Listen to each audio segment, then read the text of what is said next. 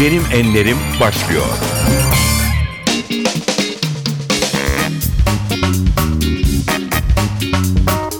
NTV Radyo'da Benim Enlerim programına hoş geldiniz. Ben Aynur Altunkaş. Bugün de yanımızda çok değerli bir konuğumuz var. Yazar Ahmet Ümit. Hayatımda hiç duymadığım ama sahibinin kim olduğunu çok iyi bildiğim bir ses. İki denizin ve iki karanın sultanı, Konstantinopolis'i fetheden, Osmanlı Devleti'ni bir imparatorluğa dönüştüren genç hükümdarın sesi. Mehmet Hanoğlu, Murat Hanoğlu, Mehmet'in sesi. Ahmet Bey hoş geldiniz. Hoş bulduk. Geçmiş olsun, hayırlı olsun Sağ diye olun, başlayalım. teşekkür Ee, ederim. sonunda beklediğimiz romanınız çıktı.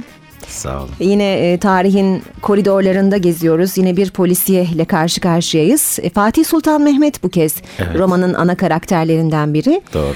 Anlatıyorsunuz bu romanda? Aslında bu tabii Fatih'in romanı değil açıkçası. Ee, bu bizim Müştak Serhazin diye günümüzde yaşayan 60'lı yaşlarında bir tarih profesörünün romanı diyebiliriz. Romanın cümlesi de şu aslında. Şahane bir aşk çoğunlukla harcanmış bir hayat demektir. Hayatını bir tek kadına adamış, bir tek aşka adamış bir adamın hikayesi bu. Ee, ve tabii bir cinayet var romanın başında. Yani onun hayatına adadığı kadını e, öldürülmüş olarak bulur ve e, enteresan bir şekilde bu cinayeti kendisinin işlemiş olabileceğinden şüphelenir. Ama ipuçları vardır. O ipuçları bizi 500 e, küsür yıl önceye Fatih Sultan Mehmet dönemine yani e, 30 Mart 1432'de doğup e, Mayıs ayında ölen 1481 Mayıs ayında ölen e, Osmanlı tarihinin en mühim en önemli şahsiyetlerinden ve e, uluslararası çapta bir tarihsel figür olan Fatih Sultan Mehmet'in yaşamına götürür. Cinayeti çözmek için Fatih Sultan Mehmet'in yaşamını e, öğrenmesi gerekecek okurun. Böyle böylece e, bir yandan tarihi sorguladığımız Evet. tarih nedir? Tarih geçmişte yaşanan hakikatler midir yoksa tarihçilerin anlattıkları mıdır sorusu etrafında gelişen.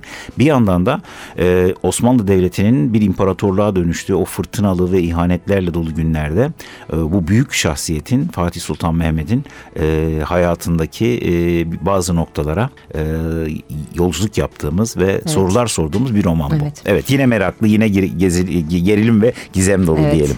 Çok katmanlı çünkü hem e, birçok tarihi okumalar yapmış olmalısınız. tabii. Hem romanın kahramanı tarihçinin bir e, psikolojik sorunu var. Doğru. Bir teşhis konmuş hastalığı var.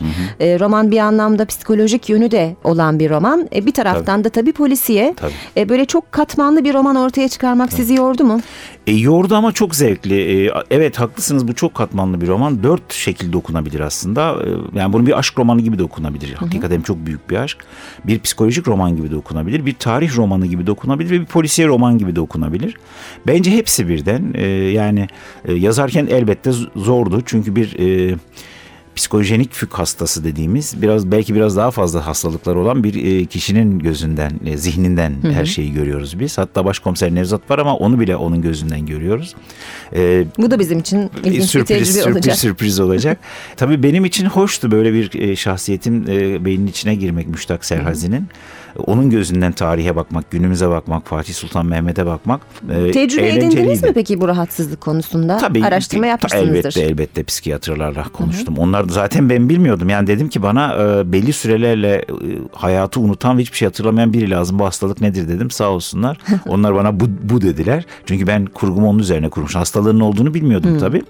Onlar dediler ki en uygun hastalık budur. Yani psikolojik psikojenik fük yahut geçici amnezi yani geçici unutkanlık dediğimiz şey dediler. E, böyle oluşturduk. Zordu ama çok zevkliydi. Yani evet e, yorucu bir roman elbette ama çok eğlenceli bir sürü şey öğrendim ben de yani. Ne kadar sürdü bu romanı oluşturmak? Bu roman efendim İstanbul Hatırası'nda Fatih bölümü vardır. Fatih bölümünü yazarken ben bu romanı yazmaya karar verdim. Demek ki bu 3 yıl önce falan yani henüz ne e, Muhteşem Yüzyıl var ne Fatih filmi var 1400 hiçbiri yoktu Evet. bunların. E, fakat tabii biz roman yazdığımız için uzun sürüyor. 3 yıllık bir süreç 2 yıllık okuma diyebiliriz buna. Bir yılda yazmak şeklinde e, geçti. Tabii şimdi tarihi e, roman yazmak, e, film yapmak ya da dizi çekmek bazı eleştirilere de göğüs germek tabiri caizse tabii. bu anlama da geliyor. Siz Tabii. hazırlıklı mısınız eleştirilere? Vallahi hazırlıklıyım. Şimdi şöyle sonuçta ben bunu iç- içten yazan bir insanım. içeriden yazan bir insanım. Yani ve bizim tarihimizde ne yazık ki e, şöyle bir şey var. E, Hep olumlu tarafları görüyoruz. Tarihi bir hamaset e, olarak anlıyoruz. Yani nasıl futbol takımı tutar gibi tarihte taraf tutuyoruz. Evet. Böyle bir tarih anlayışı olamaz. Tarih hakikattir. Ve sonuçta bir de yani komplekse kapatacak bir şeyimiz yok. Çok büyük bir tarih bizim Evet. tarihimiz. Yani dünyayı yöneltmiş Osmanlı İmparatorluğu İmparatorluğu. Bu komplekse kapılmamak için Fatih'e bakmak yeterli. Ona, ona baktığımız zaman görürüz böyle bir şey neden olmadığını. Çünkü Konstantinopolis'i alıyor ve ismini değiştirmiyor. Konstantiniye. Evet. Ee, Ayasofya'yı alıyor cami yapıyor ama ismini değiştirmiyor. Yani e, Ayayerini Kilisesi'nin olduğu gibi bırakıyor. Yani bunlardan korkmamak lazım, çekinmemek lazım. Hamaset bizi e, bize zarar verir, bizi geriletir. Oysa hakikat e, bizi geliştirir. Tarihi biz niçin okuruz? Hep söylediğim bir şey. Tarihi bugünü anlamak için okur aslında, okuruz aslında. Yani bugün nedir? Bunu anlamak için tarihe bakarız ve bugünle tarihi birlikte değerlendirir. Geleceğe dair, perspektife dair e, öngörülerde bulunuruz. Eğer biz geleceğe geleceğe dair öngörülerde doğru öngörülerde bulunacak isek tarihteki hakikati bulmak lazım. O hakikatten de korkmamak Korkmamak lazım. lazım. Korkacak bir şey yok. Yani kendi kendimize bir e, anlamsız bir e, koruma zırhı oluşturuyoruz. Buna gerek yok. Bu bizi geriletiyor. Bu bizi dünya ulusları nazarında da küçük düşürüyor. Hakikatin üzerine gitmek lazım. Gerçek neyse onunla yüzleşmek lazım. Burada gerçek gerçek olan şeyde öteki uluslardan daha korkunç bir şey yok. Onlar ne yaptıysa biz de onu yapmışız. Benim yazdıklarım tarihçilerin malzemesi. Elbette ben Fatih'e dair yeni bir buluş yapmadım. Ya beklenemezdi ben bir edebiyatçıyım. Benim kullandığım her şey tarih kitaplarında, değerli tarihçilerimizin araştırmalarında ve o dönem yazılan vesikalarda zaten var. Fatih'e Fatih'in yazdığı, yazdırdığı vesikalarda, babasının yazdırdığı vesikalarda, vasiyetnamelerde zaten var. Ben sadece bunları aldım bir roman kurgusu içerisinde anlattım. Ama bunları okurlarsa Fatih hakkında İnsan olarak Fatih hakkında ama bir politik figür, bir tarihi figür değil. İnsan Fatih, insan 2. Mehmet hakkında e, daha fazla fikre sahibi olabilirler ve daha iyi okumalar gerçekleştirebilirler ki kitabın arkasında geniş bir kaynakça verdim. Asıl oradan öğrenebilirler Fatih Sultan Mehmet'i. Tekrar hayırlı olsun diyelim Teşekkür yeni ederim. romanınız. Sağ olun. Ee, bir müzik arası vereceğiz. Programımızın konukları bu programda çalınacak şarkıları seçiyorlar. Sizin listenizdeki ilk şarkı ne Vallahi olacak? şimdi bizim roman Sultan'ı öldürmek ikili anlam taşıyor. Bir Sultan Padişah, e, Fatih Sultan Mehmet. Bir de bizim Müştah'ın aşık olduğu kadın ve ona gönlümün ve ruhumun sultanı diyor Nusret'e. Ve bir de şarkıları var. Vücut ikliminin sultanı sensin Hacı Arif Bey'in bestesi.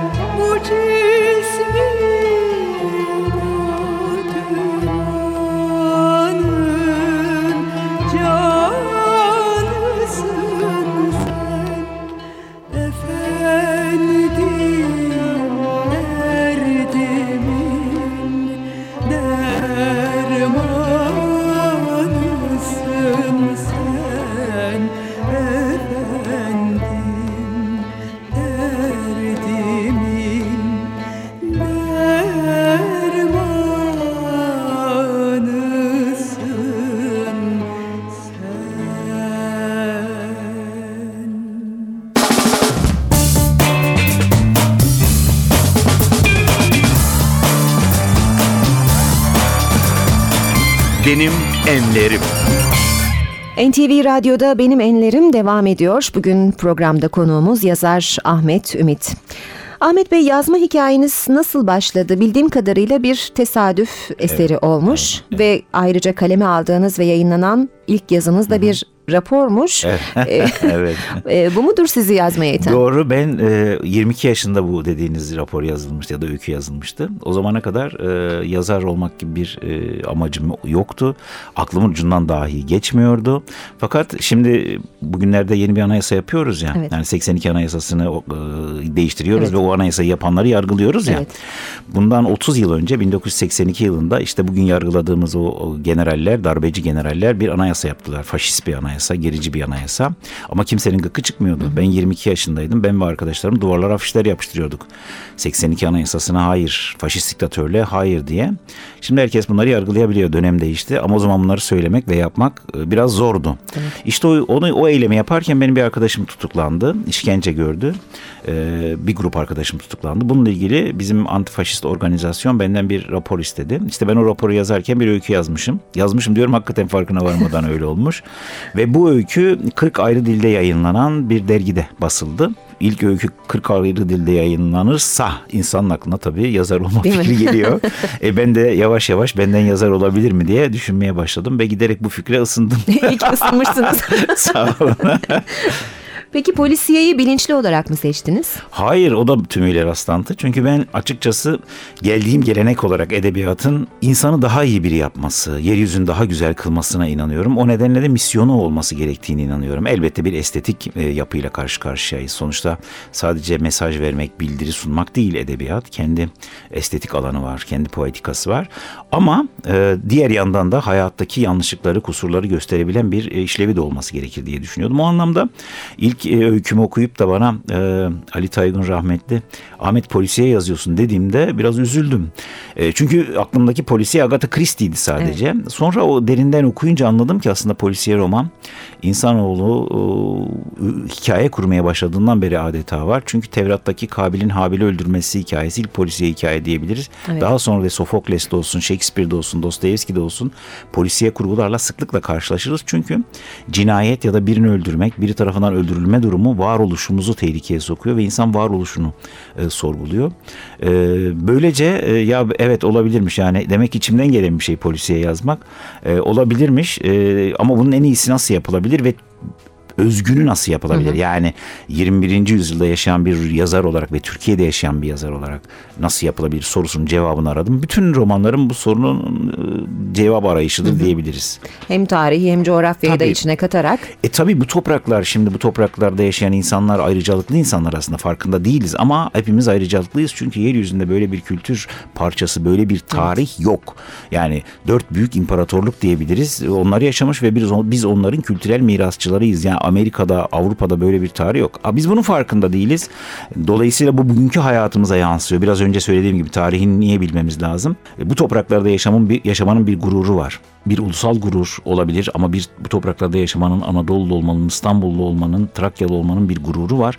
O gururun farkında değiliz. Çünkü yaşadığımız toprağın farkında değiliz. Yaşadığı toprağın farkında olmayan insan kendini farkında nasıl olur? Bu da başka bir soru. Siz de farkındalık yaratıyorsunuz bu anlamda. Önemli bir işlev. bence. Elimden geldiği Evet. kadar diyelim.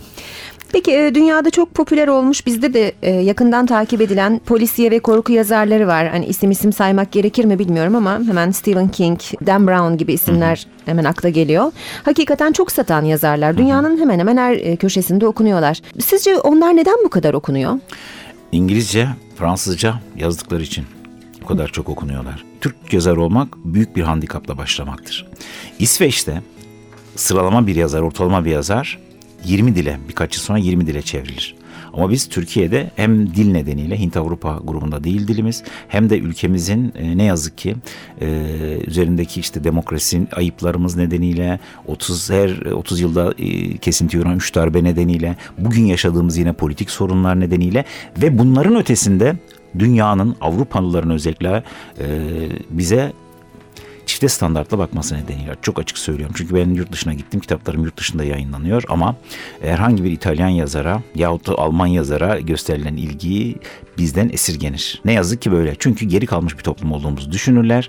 Ee, o nedenle de bize ödül verdikleri zaman edebi kriterlerimizden çok politik tavrımızı önemserler. Ee, bu bir ön yargıdır. Bu ön yargı kırılacak. Onlara kızmanın bir anlamı yok. Daha iyi eserler üreteceğiz ve bu eserlerimizi yayınlatmak için e, mücadele edeceğiz. Mesele budur. Yine sohbete müzikle ara vereceğiz. Hangi şarkıyı dinleyelim? Vallahi şeyi dinleyelim o zaman. Kimseye etmem şikayet, ağlarım ben halime.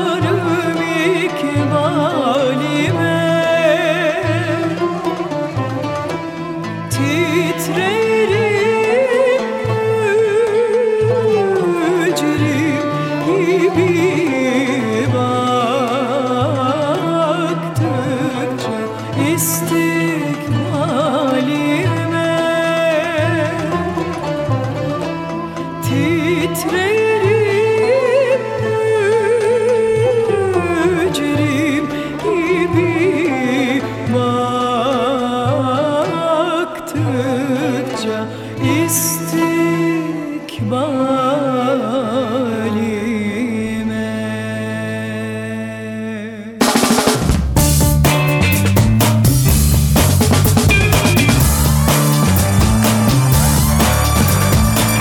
Benim enlerim. Benim enlerim devam ediyor NTV Radyo'da. Bugün Ahmet Ümit'i konuk ediyoruz. Ahmet Bey, polisiyeyi diğer edebi türler arasında hangi noktaya koyarsınız? Bence iyi polisiye iyi edebiyatın kendisidir. Ee, çok fazla polisiye yazıldığı için ve bunun e, çok kötü örnekleri olduğu için, klişe örnekleri olduğu için e, başlarda biraz gözden düşmüştü. Bir nedeni de başlarda polisiyeye kötü gözle bakılmasının suç gibi, cinayet gibi e, meselelerin güzel sanatların dalı olmayacağı, edebiyatın konusu olmayacağı gibi bir yanlış algı vardı. E, Bu tümüyle şu yanlışlıktan kaynaklanıyordu. İnsan iyidir, güzeldir, hoştur. Oysa insan kötüdür, çirkindir. Bütün kötülüklerin e, yeryüzündeki neredeyse e, nedeni e, insan ruhundaki o karanlık taraftır. Bencilliktir, ihtirastır, hırstır. E, yani ikili bir yapısı vardır insanın. E, ama Eski edebiyat bunu sadece insanı iyi ve güzel, olumlu, yüce bir varlık olarak değerlendiriyor. Biz bugün biliyoruz ki insan bu ikisinin birliğinden oluşuyor. Dolayısıyla bu anlay, bu felsefe anlayışı da insanı böyle tanımlama yıkıldığı için polisiye itibarı iade edildi. Ama dediğim gibi çok kötü örnekleri var. İyi örneklerin hepsi zaten başyapıttır. Bütün iyi polisiyeler birer edebiyatın başyapıtı olarak kalır. O nedenle polisiyeyi bir e, edebiyatın kendisi olarak e, görmek lazım. Ama polisiyenin kendi alt türleri var. Yani gerilim var, thriller e, dediğimiz var, Evet. e, kuşku olan, kuşkuyla yürüyen e, polisiyeler var, casusiye romanları var. Bunların alt türlerini e, böyle sıralayabiliriz açıkçası. Ya korku biraz daha farklı bir tür tabii. Korku romanı başka bir tür olarak değerlendirmek lazım. Peki iyi edebiyat nedir? Tabii ki herkese göre değişir iyi edebiyat. Yani e, bir takım ölçütlerden söz edebilirim ama yani niye herkese göre değişir söyleyeyim ben. Örneğin Arthur Conan Doyle Sherlock Holmes'un yaratıcısı sürekli Sherlock Holmes'u öldürmeye çalışıyordu. Çünkü ben edebi eserler yazmalıyım diyordu. Ama e, bugün biliyoruz ki biz e- iyi edebiyat Sherlock Holmes'miş aslında hikayeleri. O ayakta. İyi ki ölmemiş. Çünkü zamana zamana evet iyi ki öldürememiş Arthur Conan Doyle Sherlock Holmes'u. Ee, yine Jules Verne sürekli Fransız Akademisi'ne girmek için uğraşıyordu adamcağız. Ama bugün Fransız Akademisi'ndeki o saygın edebiyatçıların hiçbirinin ismini hatırlamayız ama Jules Verne yaşamaya devam etmektedir. Cervantes Don Quixote'u yazdığı için Allah kahretsin ben bunu niye yazıyorum? Ben şiir yazmalıyım diye kendini üzüyordu, parçalıyordu, yıpratıyordu ama bugün e, Don Quixote e, ilk Dünyada romanlardan çok bilinen ilk, bilinen romanlardan. ilk romanlardan biri olarak. Dolayısıyla edebiyat dediğimiz, iyi edebiyat dediğimiz şey son derece tartışmalı olup e, şöyle e, ölçütleri söyleyebilirim. E, Dil, iyi bir dil, o hikaye uygun bir dil, e, derinlikli karakterler, e, arkasında çok sağlam bir sosyoekonomik, sosyopsikolojik e, ve tarihsel bir geri plan ve elbette ki çok sağlam bir kurgu. Bunların hepsi birleştiği zaman e, iyi bir edebiyat ortaya çıkabilir diyebiliriz ama bunların hepsi iyi olabilir ve eseri iyi olmayabilir. Çünkü bu bir büyü yani bir şeyin mayanın tutması lazım. Evet. Bir bütün olarak sizi etkilemesi lazım herhalde. Aynen öyle. O, o nedenle de tabii şunu hiç şaşırmamak lazım. İnsanlar kitabınızı okurlar. Ee, genellikle beğenilen bir kitaptır ama herkes başka bir şekilde beğenir. Evet. Ya da beğenmedikleri zaman bile herkes farklı bir şekilde beğenmez. Ya buna saygı duymak Evet. lazım. Artık biz kitabı yayınladıktan sonra okur o kitabı aldığı zaman artık o okurundur. Peki suç, suçlu, ölüm, cinayet bu tür düşüncelerle iç içesiniz e, bir yazar olarak. Bu sizde gerçek hayatta bir paranoyaya sebep oluyor mu? Hayır yani Türkiye'de yaşayan her insan ne kadar paranoya sahipse ben de o kadar paranoya sahibim. Çünkü gerçekten bu ülkede paranoya sahip olmak için çok fazla neden var. Ee, bütün kültürel kodlarımız değişiyor. Her an her şey olabilir. Ee, bizi güvence altına alan demokrasinin garantileri yok. Ee, ya da sosyal yaşamda güvencelerimiz yok. Can güvenliğimizi sağlayan yani herhangi bir politik meseleden söz etmiyorum. Ya örneğin deprem nedeniyle bir güvencemiz yok. Trafik e, nedeniyle bir Evet. güvencemiz yok. Yani o kültür gelişmediği için maalesef böyle. O, o nedenle fazla paranoya sahip. Benim romanlarımı yazarak paranoya sahip olamıyorum ama bu ülkede yaşadığım için, bu ülkenin sorunları olduğu Zaten için. mevcut paranoyalarım Mevcut var. herkes kadar ben de paranoya sahibim yani. E, yazmak için hangi şartlar gerekiyor? Nasıl bir ortamda yazarsınız?